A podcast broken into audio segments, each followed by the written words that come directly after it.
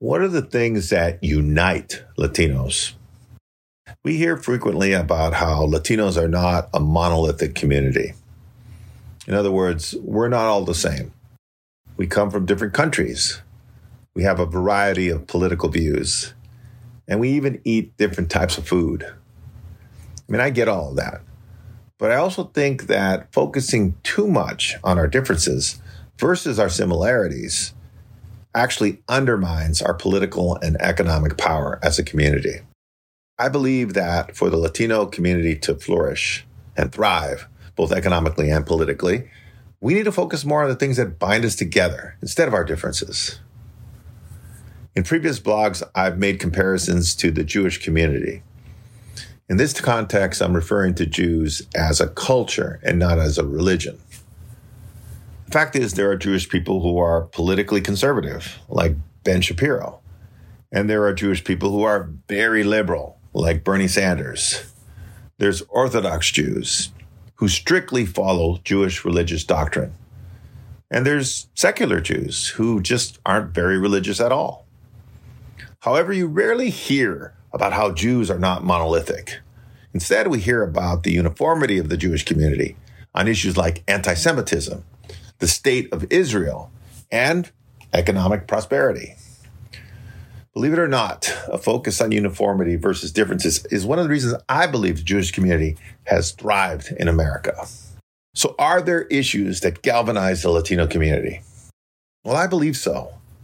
You just don't hear about them quite as much. I mean, at the top of that list is family. Family is at the center of Latino culture, and nothing inspires Latinos and motivates them more than their commitment to family. But right there near the top as well is economic prosperity. I mean, let's face it. Latino immigrants come to this country for one reason: economic opportunity. And NAHREP is a terrific case study in this regard. NAHREP has successfully attracted Latinos from every country, culture, and political persuasion. Why? Because it's an organization that's all about uplifting the economic well-being of the Latino community. And that gets everyone energized, almost like nothing else. Latinos want to be homeowners, business owners, and they want to build generational wealth. I've joked many times that Latinos don't come to this country because they like the food or the music or the culture. They come to prosper and to make a better life for themselves and their families. Latinos do not want a handout. We want a hand up, plain and simple.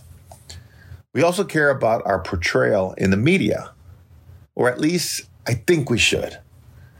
The Jewish community is fiercely protective about how they're portrayed in the media. The Jewish Defense League and the Anti-Defamation League may be on opposite ends of the political spectrum, but they don't screw around when it comes to how Jews are portrayed in the media. Latinos need to be just as vigilant because the impact of the media touches everything. Data shows that Latinos are the most underrepresented demographic in the media. And when we are represented, we're usually portrayed as criminals or lazy and uneducated.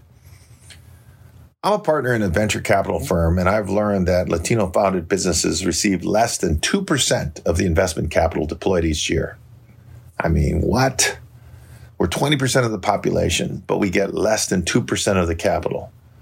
And you might ask why? And I'm sure there's a lot of reasons, but think about it. If you were an investor, would you want to invest in a community that is rampant with problems? I mean, that's how we're portrayed. So we shouldn't be surprised. I believe these issues transcend politics and national origin. I agree that Latinos don't like to be thought of as a monolithic community, but the next time you hear someone talking about how different we are, trust me, they're not doing us a favor. Unity does matter. Thank you. Thank you for listening to my blog. And here's some additional comments. You know, I've been wrestling with this issue of unity ever since I interviewed Barack Obama at the NAHREP Latitude Conference. You know, it came about when I was, you know, making the point as to, or asking the question, why Latinos weren't getting their fair share of board seats in Fortune five hundred companies or their fair share of capital you know, when it comes to Latino startups and small businesses and so forth. And he pushed back a little bit by saying, you know, Latinos have to kind of get better aligned if they expect their issues to rise to the top.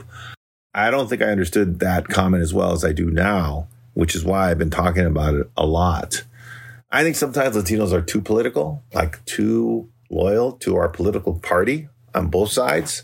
And that sounds strange because Latinos tend to vote at a lower percentage than other segments of the population. But those that do tend to be very rigid in their political beliefs. And sometimes they vote on things that are against their self-interest. That's one of the things that we have to change. We got to be better and more clear as to what are the things that really are important to us, which is why I'm kind of putting this list together in this particular blog. We got to find the things that bring us together, that galvanize us, that really, you know, no matter whether you come from Mexico or Cuba or Latin America or somewhere else, that we all agree that these five or six things are important to all of us. I think the more aligned we get on things, the better it will be. And we can remain Republicans and we can remain Democrats and we can remain liberals and we can remain conservatives. But it doesn't mean that there aren't a handful of very high priority issues that we shouldn't get behind as a community. Um, the Jewish community tends to do it. They, they found a way to do it. And I think we've got to find a way to do it as well. Thank you.